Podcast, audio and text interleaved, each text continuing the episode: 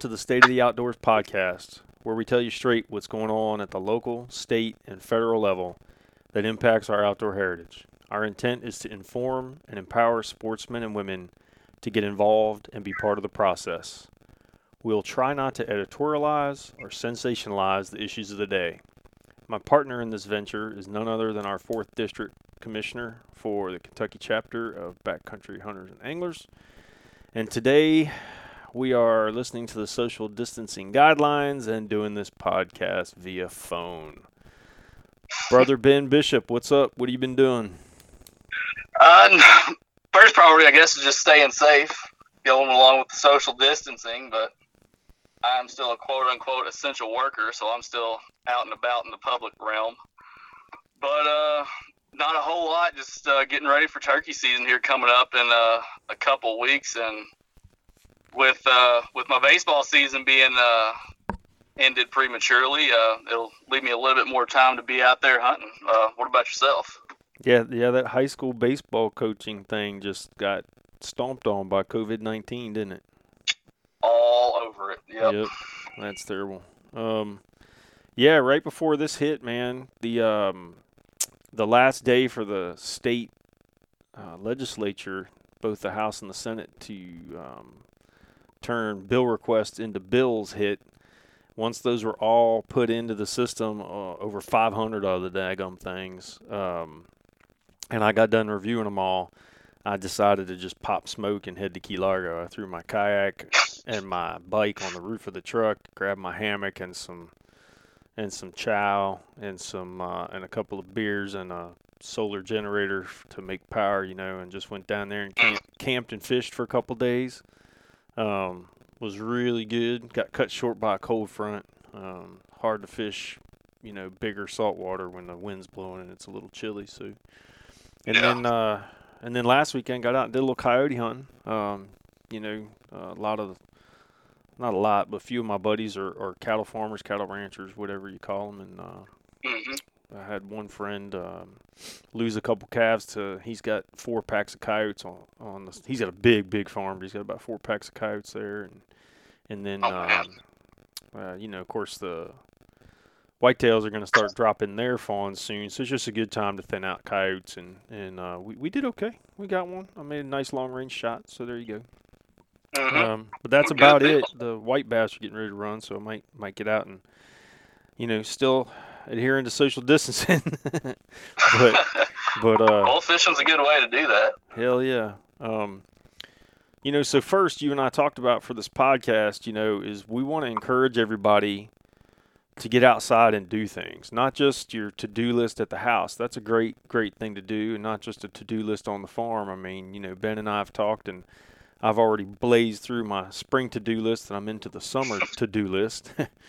Um, Mhm. but it's just a great time to get out and you know, especially if you've got family members that are stuck indoors with you, it's a good time to get them out, you know, and, and you're going to be stuck in there with them. So social distancing at the house is really, you know, mocks nicks. It's isolates your family from other families. But you know, you can you can really get out and enjoy uh, the great outdoors with those same people right now. Um, Yeah, absolutely. So uh, you and I talked about the first thing we cover this uh, podcast for this very unique situation we're all in due to COVID nineteen is uh, closures and uh, what's been closed Yeah. and, and what's trending to be closed because a lot of people I think are heading out of doors and thinking, well, it's outdoors, it's open. Well, it's not necessarily the truth. So uh, you, you had some national closures that you wanted to talk about. Uh, yeah, I don't have uh, any specifically, but um, basically just saying, you know, check on the websites. It's I've looked on, you know, the national parks website and stuff. They have every every closure itemized for each park. You know, whether it's a certain section of it or not. But yeah, if you're if you're planning on going out to national forest, national park somewhere, somewhere like that, check the websites before you go because even uh, a couple days ago, I saw somebody on one of my social media pages say they drove all the way from Lexington to the Gorge only to realize it was shut down. Yeah, So- that's a bad one, man. The the uh, U.S. Forest Service has closed the entire Red River Gorge. Yep. All all parks, all trails, all all streams. It's yeah, and, and that's good advice, man, to check those websites. I know, um, you know, I stay plugged in to the western states because this is the time of year that I'm submitting my permits and applications, and you know, I get alerts from those states where I apply. Most of the states I'm applying for trophy mule deer or, or you know bighorn sheep, but I get the up, I get the updates for everything. And uh, Washington State closed their turkey season. Um, I know they're getting hit hard. Seattle's one of the epicenters for this, but they closed the entire turkey season, man, and that's that's or excuse me, they closed the youth season. And it looks like they're going to close the whole season.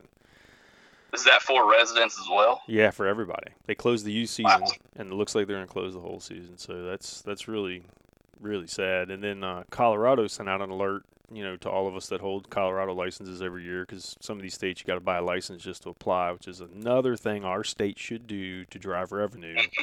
We don't Yep. require people to buy a license just to apply. I think we should require them to buy a license to apply, but that's another podcast. Um, but Colorado doesn't have a fish and wildlife; they have a parks and wildlife.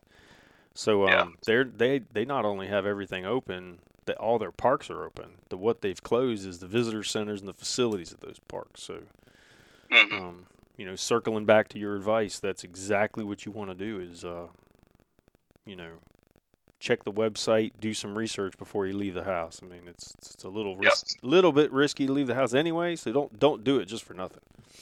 Um, Oh yeah, exactly. I said, and everything, everything on the national parks website, it's all itemized. yeah, so, they can it's, pull it up. It's by- easy to find out. Yeah, sweet. So, I'll go into the state closures. Um, you know, turkey season is really the perfect season to get outdoors in this mess. And I say that because, you know, turkeys can't smell. And thank God they can't smell. You'd have to shoot them 500 yards away with a rifle. Um, Yeah. Because they Yeah. dang sure see and hear as good as anything out there. But, you know, you can you can leave the house, you know, with somebody that you, or, or go by yourself. You know, leave the house with somebody that you care about and take them turkey hunting. And then you know, gas pump. Use your hand sanitizer. and That stuff smells flowery or or, or medicine-y usually, but it don't matter. Turkeys can't smell it. You're gonna spray yourself down with bug spray anyway. So Exactly. you could leave the house, get some gas, turkey hunt, go home. Hopefully, bring home some groceries if you get one. So it's a really good Mhm. time to, to go out yourself or spend some time with the family and and um, so the Kentucky Department of Fish and Wildlife Resources on their uh, uh, fw.ky.gov website um, says emphatically on top of the website that fishing and hunting for 2020 is still open per statewide seasons and regulations. And uh, all their open air sites, such as public lakes, streams, and WMAs, wildlife management areas, remain open. What is closed is state offices and facilities. Um, you can still get a hold of the department uh, through their 1 800 number or their info center uh, at ky.gov for assistance, but their facilities and offices are closed. There's still people working there, skeleton crew. Um, like you said, uh, U.S. Forest Service, which is uh, www.fs.usda.gov, um, they're changing things daily. Um, but really, the biggest closures are just like you said in in the Daniel Boone National Forest and, and the ranger districts down there. So the Cumberland District, the London District, the Stearns District, the Redbird District all have different closures. So check that out. Um, Land Between the Lakes has its own website, um, and they're really hit and miss with what's open and what's closed. Um, the uh, uh, U.S. Fish and Wildlife Service, you know, that has uh, uh, Clark's River, uh, says that all their open air sites are still open, but visitor centers and facilities are closed. Um, Fort Knox, which you know most folks forget, is public hunting. You just got to do a little paperwork. Um, has not closed their turkey season yet. Um, they're kind of being restrictive with who can get on base and who can't get on base. Uh, meaning, if, if you've traveled, they're asking you not to come on base, and if you have any symptoms, they're asking you not to come on base. But it's currently open. Knox is currently open for fishing and scouting, and they're asking people to hold off on buying their turkey tags um, until the just prior to the season openings. And and I talked to the um, hunt control office down there and asked them why that was, and they said, well, we just don't want to have to refund everybody. So if everybody just waits to buy, everybody just waits to buy their turkey permit down here for this season. You know, get all your other paperwork done, but wait to buy your permit, and that just saves them the the pain of, of refunding it. Now here's the here's the one I didn't expect. I did not expect this, but it makes sense. You know, me being an ar- army officer, I can explain why this makes sense. But Fort Campbell's closed uh, to hunting, and it it's really because the 101st Airborne Division, which is headquartered at Fort Campbell, is a strategic asset to the nation, and they can't have they got to take more precautions than say Fort Knox, which has really just got administrative and headquarters units on it. Um, Mhm. They got to keep the 101st Airborne Division healthy in case we need them. So Yeah. it, it makes sense uh, that Campbell closed turkey season, but I know that breaks the heart of a lot of people down there in, in uh, southwest Kentucky. So Yeah, um, understandable. it is. Uh, Yeah. But your advice to check the websites and, and look things up before you go out is spot on. Um, everybody needs to do that. Uh, so, in these unprecedented times, uh, we figured we'd start off with the closures that we knew about and, and give some folks some advice on on uh, knowing before you're going. So, uh, Yes. what what national issues do, are are hot and heavy right now, brother? Uh, a lot of stuff I feel has been put on the back burner for now, uh, you know, understandably. But um, at the beginning of this month, uh, we had uh, Senators uh, Joe Manchin out of West Virginia, uh, Gardner out of Colorado, Warner out of Virginia, Daines out of Montana, and Heinrich out of New Mexico. Oh, and also Portman out of Ohio. Uh, file the Great American Outdoors Act, or otherwise known as Senate Bill 3422. And uh, it's gonna it's gonna fully fund the LWCF Land and Water Conservation Fund through 2025, and also along with the uh, national park maintenance backlogs, it's also going to include uh, money for agencies for public land management and the maintenance backlogs that they have as well. And so it's going to provide the 1.9 billion annually through 2025 and the breakdown of the numbers here 70% of those of that is going to go to the national park service 15% to the forest service 5% to the u.s fish and wildlife service 5% to the bureau of land management and 5% to the bureau of indian education and so that's um, that's a win for hunters fishermen outdoorsmen everywhere so that's uh, that's about all we've got with that. And you can go to the Backcountry Hunters and Anglers uh, org or backcountryhunters.org and go to the Take Action tab and uh, and check that out and let your uh, let your legislators know how you feel. Yeah, and for and for everybody that's new to what the Land and Water Conservation Fund is and does, um, it's always been funded with royalties from offshore um, oil and gas production. So it's it is not really coming from the federal general fund. It's it's a circular funding mechanism where we fund land and water conservation in the United States using royalties from offshore energy production, which is, I think, a fabulous model. But LWCF wasn't always funded.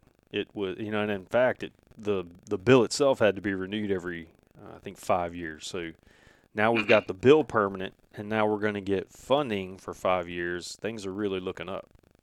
Right? Yeah. Yes, we'll keep keep our eye on that. But uh, national issues go. That's about it. That's about all I've got uh, Right on. for uh, this episode. So Right on. on to you for uh, state stuff. Man, I wish I had less to talk about. um, you know, just before COVID 19 hit, we were talking about the uh, March 21st Fish and Wildlife Commission meeting and what was going to be on the agenda there, which is kind of one of the main things that we started this podcast to do because the Department of Fish and Wildlife Resources still has their meetings uh, on Monday or Friday mornings at 8:30 uh, a.m. So you know regular folk really can't get to it. But they're talking about changing the. They are changing the format, and they're talking about changing even location and time. So maybe in the future, people would be able to uh, attend them uh, without having to take a day off of work or sick leave or something. But you know, it's our job, and we said we'd do it is report on what was going on with those meetings. Um, and of course, due to COVID 19, the March 21st meeting got canceled. Well, something shocking happened, um, at least to those of us who were paying attention to all this stuff, which is you know really the leaders of the conservation organizations in the state, not just you and me, um, Mhm. and of course leaders of sportsmen's groups as well.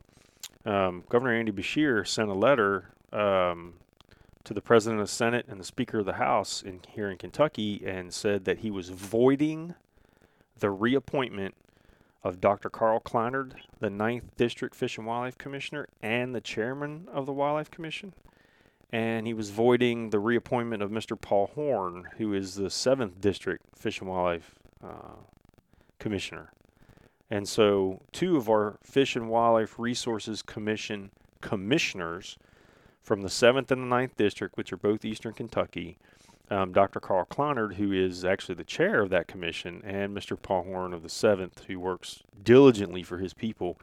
And, you know, it came to a shock uh, for people like, you know, us and for leaders of other conservation organizations and sportsmen's groups in the state because Dr. Clinard's newly appointed chairman and has been doing a good job. I mean, everybody's really been appreciative of the things he's tried to do in just his first year in that job.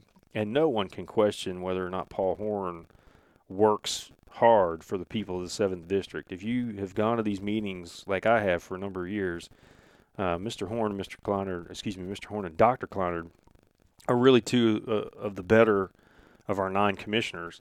So started doing a little investigation, and uh, what's this circle back to? It circles back to the nefarious actions of Governor Bevin and Secretary Don Parkinson. It turns out that those two gentlemen appointed seven Republicans to our nine member commission. There's law out there that says that uh, the, that limits the party of the commissioners to ensure it is a bipartisan commission. So seven is too too many, yet they went ahead and did it. So what actually the inside baseball, the backstory to the appointments is Governor Bevin and Secretary Parkinson interviewed uh, a bunch of, well, Governor Bevin didn't, I'm sure Parkinson did. Um, and I can say that with general certainty, but we believe that uh, Secretary Parkinson and Governor Bevin uh, basically cherry picked and put seven Republicans on the commission and then turned around and after they appointed them, asked two of them to change their party.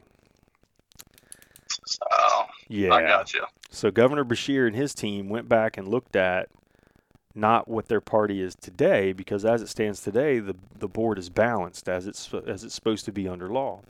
But Mhm. um, our new governor went back and looked at um, their actual applications, and so their applications have too too many um, Republicans, and so instead of you know coming up with some kind of witch hunt or coming up with some kind of um, you know method to figure out which two Republicans to pull, he just pulled the reappointments of the last two who were reappointed. So it was you know timing and convenience of which two. So it didn't matter that Dr. Clinard and Mr. Horn are doing a good job and they're two of our best commissioners. It was just you know expedient and the timing of it allowed him to pull that. So Right. um, you know, because the board's balanced now, they're it's balanced, it's bipartisan now because two of them changed their party. Um, there's been some talk of going to the attorney general to get him uh, to make a ruling, and so that's on hold. Um, I'm sure they're working on it a little bit, but there's bigger fish to fry right now. So that's what's Yeah. going on with our commission. But having talked to a bunch of people, here's the rumor and this is just you know straight rumor, but it makes sense. What it looks like the governor would want to do, and really honestly, every governor before him has done this, is to try to put a majority of his own party on every board and every commission. That's really same song, second verse. You know, every Yeah. governor every governor tries to do that, and so the first step in um, you know putting folks on the commission uh, who are a majority of the Democratic Party would be to you know make sure that there wasn't anything procedural or there wasn't anything you know administrative that got them to this majority of Republicans now, and it turns out there was. So that's what's going to get kind of um, batted around. Um, and we'll see how that all falls out. Uh, but you know, there's no supposition on my part or our part that this really happened. I've seen the letter from the governor. Actually, have a copy of the letter from the governor um, that was sent to the uh, president of the Senate and the Speaker of the House, saying that he was voiding the reappointments of Dr. Clinard and Mr. Horn. So uh, there's big trouble in Little China, as they say, uh, on our on our commission. Yeah. Um, so uh, time to pivot to legislation. Um, you know, uh, we watch closely all the legislation that goes on in the state legislature. Um, that's germane to our hunting, fishing, trapping, and boating heritage, and we try to keep everybody informed on that. Um, so let's let's just I'll just real quick run these down as as efficiently as we can. So um, we previously reported um, uh, earlier in the uh, start of the January legislative session this year that uh, there were five gun control bills uh, coming out of the House and one coming out of the Senate. Um, I can report to everybody that those have not made it out of their very first committee. So they've not had their first reading, they've not made it to the floor, and in fact, those six gun control bills, five in the House, one in the Senate, have not made it through the very first step. And now that we're into April, basically the only thing that's going on is debating and voting. Everything has to get to the governor's desk by the end of the month um, for the deadline for him to either sign it or let it sit. And for those who don't know, the governor has three options once a bill hits his desk. He can sign it, which makes it law. He can leave it sit on his desk for 10 days and it becomes law de facto even though he didn't sign it, which is a mild form of protest on his part, meaning he doesn't really approve of that bill, but he's not going to veto it. Um, and then the third thing he could do is veto it. So, um, looks like those six gun control bills are going to sit right where they're at and not move at all. Um, un- unfortunately, House Bill 52, which would improve and expand coyote hunting, um, allowing centerfire rifles at night and some other uh, really necessary things to allow uh, more and more liberal coyote hunting um, has not even moved out of committee. And for anybody that's tracking the biology of coyotes, um, they are getting to the point of being saturated. They're getting to the point of being too many in their environment. In fact, if anybody wants to know how bad coyote populations in this country are getting, just Google Chicago coyote the city of Chicago and Coyote, and you'll see that they're even living um, not in the suburbs; they're living in downtown Chicago, and, and a couple people got bit in the last year too. So it's a it's a it's a saturation point on coyotes, and what we tried to do with this bill um, was improve and expand coyote hunting, but unfortunately, it doesn't look like it's going to move. Um, yeah, with the uh, with the Chicago thing, the uh, Kentucky Afield podcast, they covered that briefly. Did they? Uh, yeah, a couple episodes back. Yeah. Oh man. Um, yeah. So for anybody that listens, an episode on uh, fur bears. Yeah. Oh, okay. For anybody that listens to Chad Miles um, and watches uh, Kentucky Afield TV show, they also have a podcast. So you might want to scroll through their podcast if you're really interested in coyote. Thanks, Ben, and, and pick up on that. So shout out to Chad and his his podcast there. Um, House Bill 334 uh, is a clean air, clean water, and um, environment bill that would put a referendum on the next ballot in Kentucky um, to allow the citizens of the state, which is all, you know, this is just legal procedure. The only way to amend the Constitution really is, is to put it um, in the next general election um, as a referendum to the people. But if that made it um, through our legislature, the people of Kentucky would see uh, a possible amendment making it um, a right in the state of Kentucky for all Kentuckians to have clean air, clean water, and a clean outdoor environment. That uh, potential uh, referendum and amendment to our Constitution has not made it out of committee either. And probably the one that everybody's paying attention to more than any other, since the gun bills really haven't moved much, is House Bill 352, and that's the budget bill. Um, you know, for anybody that doesn't understand the process, very quickly the budget um, comes out of the governor's office and goes to the House Budget Committee. That's procedural. And then the chair of the House Budget Committee turns the governor's budget into a bill. And that's how it starts in our legislature and then has to get uh, amended and debated in the House and then passed out of the House and over to the Senate. So where we're at right now is the governor's budget bill Um, as far as uh, outdoors men and women are concerned, um, the governor proposed removing $11 million over two years from the Fish and Wildlife budget by pulling voter registration monies. And every outdoor and sportsmen and women conservation group in the state opposed that uh, money coming out of Fish and Wildlife because that would be 8% of the Department of Fish and Wildlife Resources budget over the next two years. And while 8% is a big number, it doesn't sound like a crippling number until you understand that the Department of Fish and Wildlife's um, what we call discretionary budget. So there's a lot of things the department has to pay for. A lot of them is a lot of its personnel costs um, and the and the associated costs of personnel, not just their salaries, but their health insurance and and their you know retirement and all that. But that is you know non-discretionary spending, and then of course the department also has equipment that has to be taken care of and facilities that have to be taken care of. So that's also non-discretionary spending. So basically, out of the department's entire budget, only about 20% is discretionary. So that's the 20% of their budget the department can use to do good things for hunters, fishers, boaters, trappers, wildlife watchers. And when you pull 8%, you're now down to 12% of their budget, which allows them to do anything that's discretionary. So, um, you know, that would have been a huge, huge hit. So, thank you to um, the House Budget Committee and our legislators in the House because they put that $11 million back into the budget when they passed it out of the House and sent it over to the Senate. And the Senate has had their first markup on it, and we're expecting a vote on the budget this week. And the Senate left that 11 million in the budget. And it may be that due to the COVID 19 scare, that the state for the first time ever passes only a one year budget. Generally speaking, the state works on a two year cycle, and every other legislative session is a budget or an appropriations session.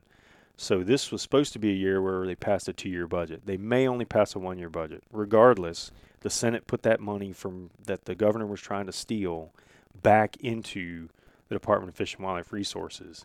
And so it looks like the total budget coming out of the Senate amendment for the Department of Fish and Wildlife is going to be forty-nine million two hundred fifty-four thousand six hundred dollars in what is called restricted funds, meaning it's not general fund money. That was money that was paid by sportsmen through hunting and fishing licenses, etc., into the department when we purchased it and that stays in the department. It goes to the state treasury, but it goes into the department's accounts that are held in the treasury. So that restricted money we're going to get to keep, and we pretty much have to because if we didn't get to keep that, I keep saying we because it's our department and I don't I don't own it, but our department gets to keep that. Um, if they didn't get to keep that, if the state tried to take some of that restricted monies, then that could in fact impact our ability to get our Pittman Robertson and Dingell Johnson excise tax. So in addition to the 49 million 254 600, we're additionally looking at the department getting what looks like 19 million 423,900 in excise taxes from Pittman Robertson and Dingell Johnson, which is also sportsmen and women's money. So, ladies and gentlemen, the department appears to be getting out of the Senate uh, markup 68 million six hundred seventy-eight thousand and five hundred. If we get that, then your Department of Fish and Wildlife is fully functioning for at least the next year, which is a win. I don't have a laugh track or a, an applause track to play, but that's a win. Um, uh, House Bill 369 was a very hurried and ill-advised bill um, that would change the way our taxidermists and deer processors could um, dispose of cervids, so deer, moose, elk, and caribou carcasses. And, and it made sense in a CWD positive environment, which we are not yet in. Um, but it would take effect immediately, meaning our, our taxidermists and our processors were not going to be able um, to um, adjust you know, right now a lot of them use rendering, and a lot of them um, have other ways to dispose of them. But uh, House Bill 369 was only going to allow um, burying them like five feet deep with carcass with lime inside every single carcass, and or sending them to an approved landfill, where that would have put a bunch of small operators out of business. And the recommendation was wait until we're in a CWD positive environment to change that, or amend it to put rendering back in to allow them, the ones that are using rendering, to still use it. Um, and then the Senate, bless the Senate, uh, the Senate amended when uh, House Bill 369 got passed out of, uh, very hurriedly passed out of uh, the House. Um, the Senate uh, marked it up and amended it to include rendering, so that's a good thing. Uh, moving on to um, House Bill 485. this was a much needed bill to update and make more stringent and costly the penalties for poaching. Um, that has moved out of committee but it's still in the House. Uh, we really need that to get passed. If if folks out there, um, we'll tell you how to get involved here in a minute. But if uh, you're taking notes or you're paying attention, um, you know, House Bill 485. If you wanted to get involved and do some research on that, the easiest way to get involved and do research on state bills is at the Kentuckiana Safari Club website, which is www.kysci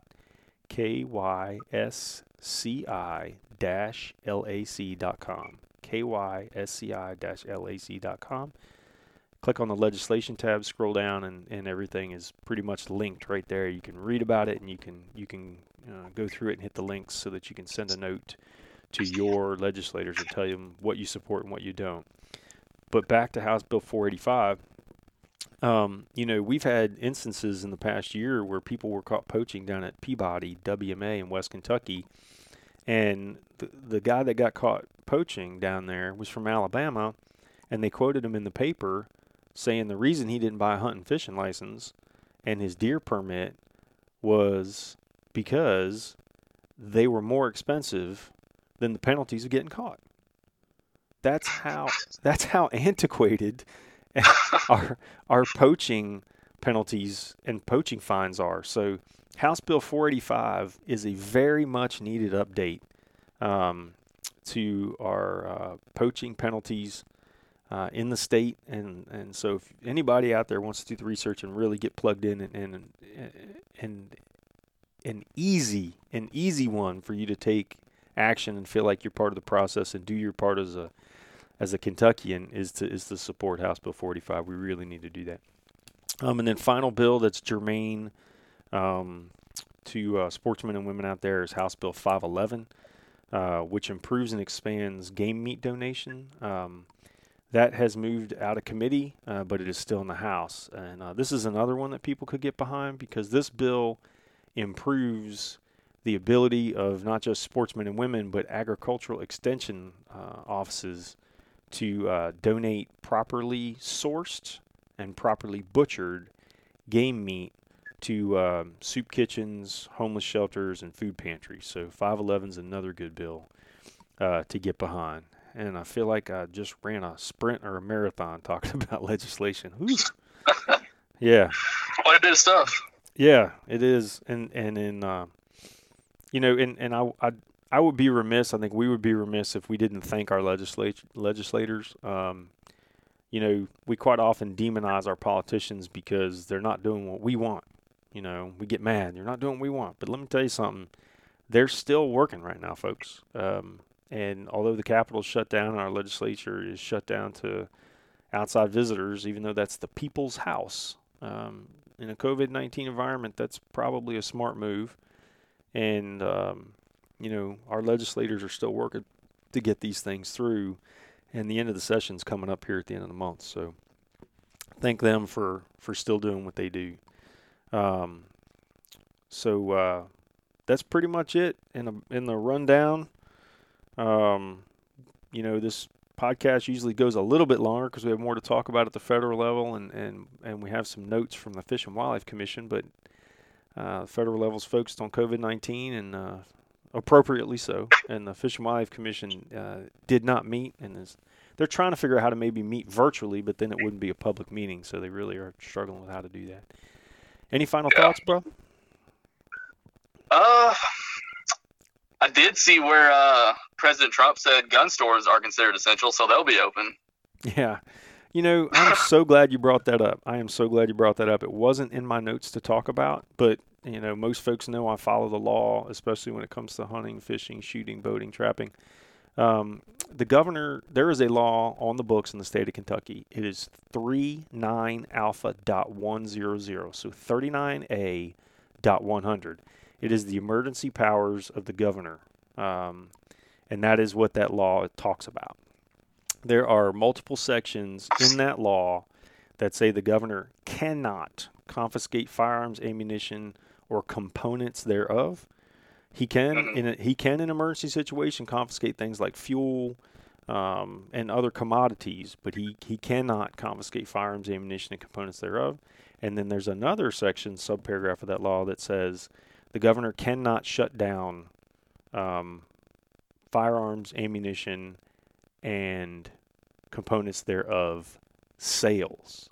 Now, there's that's a little nuance that he can't shut down the sale of those things because um, in Kentucky those are considered essential commodities, just like food and liquor.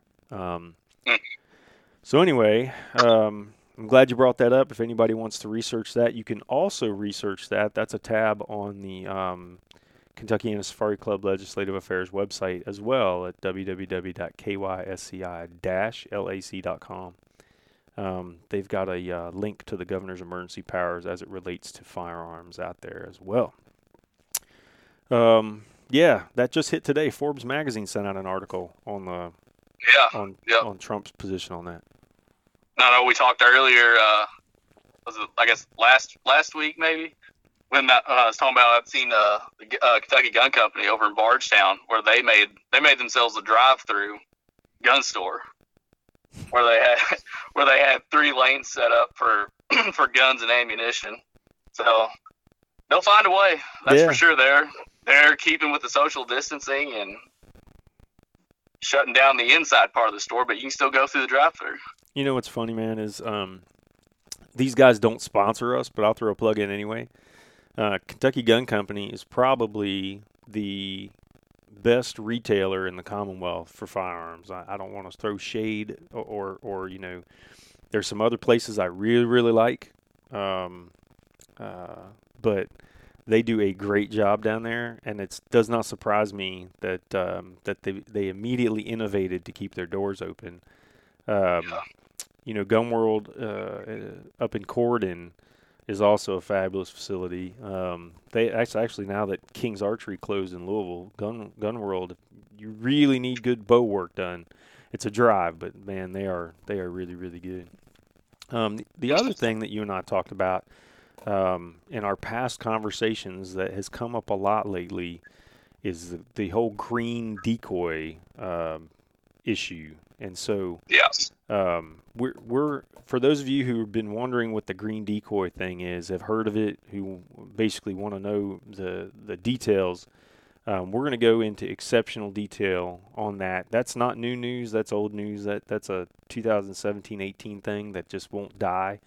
Um, you're more than welcome to go ahead and Google it, whatever. But um, it's something that uh, that we're probably going to cover on the next podcast. Uh, finishing up our research there's some there's some deep dive drill down that you got to do on that because it involves some some really ugly politics. But if you're interested in interested in what a green decoy is, uh, go ahead and Google it and look it up. But uh, Ben and I are going to talk about that uh, at length next time. Got anything else, partner? I think that about covers it for me. Okay. Well, um, you know, you and I are going to keep our social distance, and I hope this is the very last podcast we have to do by phone, unless you know one of us is in Alaska and the other one's in the in the uh, you know Montana backcountry. But uh, if if uh, if uh, people want to work on and or um, support anything going on in conservation at the federal level, one of the best places to do your research and pay attention is at Backcountry Hunters and Anglers website, which is www.backcountryhunters, all one word, dot .org. www.backcountryhunters.org. Go to the action tab and hit it, and you'll be able to read about everything that's going on at the national level um, and in Canada too, um, because this is a uh, multinational organization. Backcountry Hunters and Anglers is is, is uh, all of North America and um, uh, you can research and take action with a few clicks uh, of your mouse on any national level conservation issue or uh, national level um, legislation that's going on. In the state, really the, the champion of that's been Kentucky and a Safari Club, and I've given out that website a couple of times. Um, so we do have one sponsor, and that's Walter, my man Walter over over at Louisville Toppers. Um, you know, Walter's done a bunch of great work for me in the past. I know Ben was talking about maybe heading over there and getting a few things done. Um, those guys really do great stuff to help your, uh, you know, whatever kind of truck you're driving, whether it's an SUV or pickup or whatever. Uh, if you need something done, upfitting, you know, you need a tonneau cover, you need a camper cap, you know, uh, you need a light bar or a bull bar or, or uh, step bars or running boards, whatever it is you need for your vehicle. Walter at Louisville Toppers is the man to see. I've been working with him for over 10 years.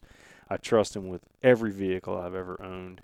Um, those guys are at 4040 4040 Preston Highway in Louisville.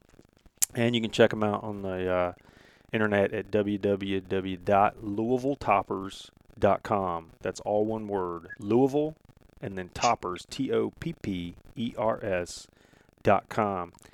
Um, yeah, if Ben and I screwed anything up, or there's something else that you guys want to talk about, or there's something else you want us to address, you can reach out to us. Um, uh, my email address uh, is ranger, R A N G E R, at theslowhunt.com. The Slow Hunt, all one word, ranger at theslowhunt.com. Tell us what we screwed up.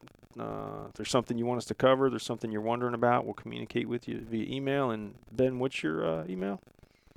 Uh, did you ever uh, did you ever get mine set up? I did, buddy. It's Bishop. Remember? Bishop. at theslowhunt.com. We're At so Slow- we're so I need- I- popular. I, don't think I've checked that email once. I need to get on that. We're so popular nobody emails us. but just in case they wanted to, that's yeah, you're Bishop out the slow hunt, which Okay. is kind of cool, man. Bishop at slowhunt.com. yeah, man. If we were still, if I was still a high speed military unit, I'd just give you that as your call sign, even though it's your last name. That's you know, it's pretty cool. I've, I've had plenty of people in my life just call me by that name, so there you go. that's good. Well, I appreciate you, brother. Um, appreciate all you do and for BHA and for our partnership in this podcast. And uh, for everybody out there, this podcast is part of the Slow Hunt LLC network. And remember, slow is smooth and smooth is fast. See you next time.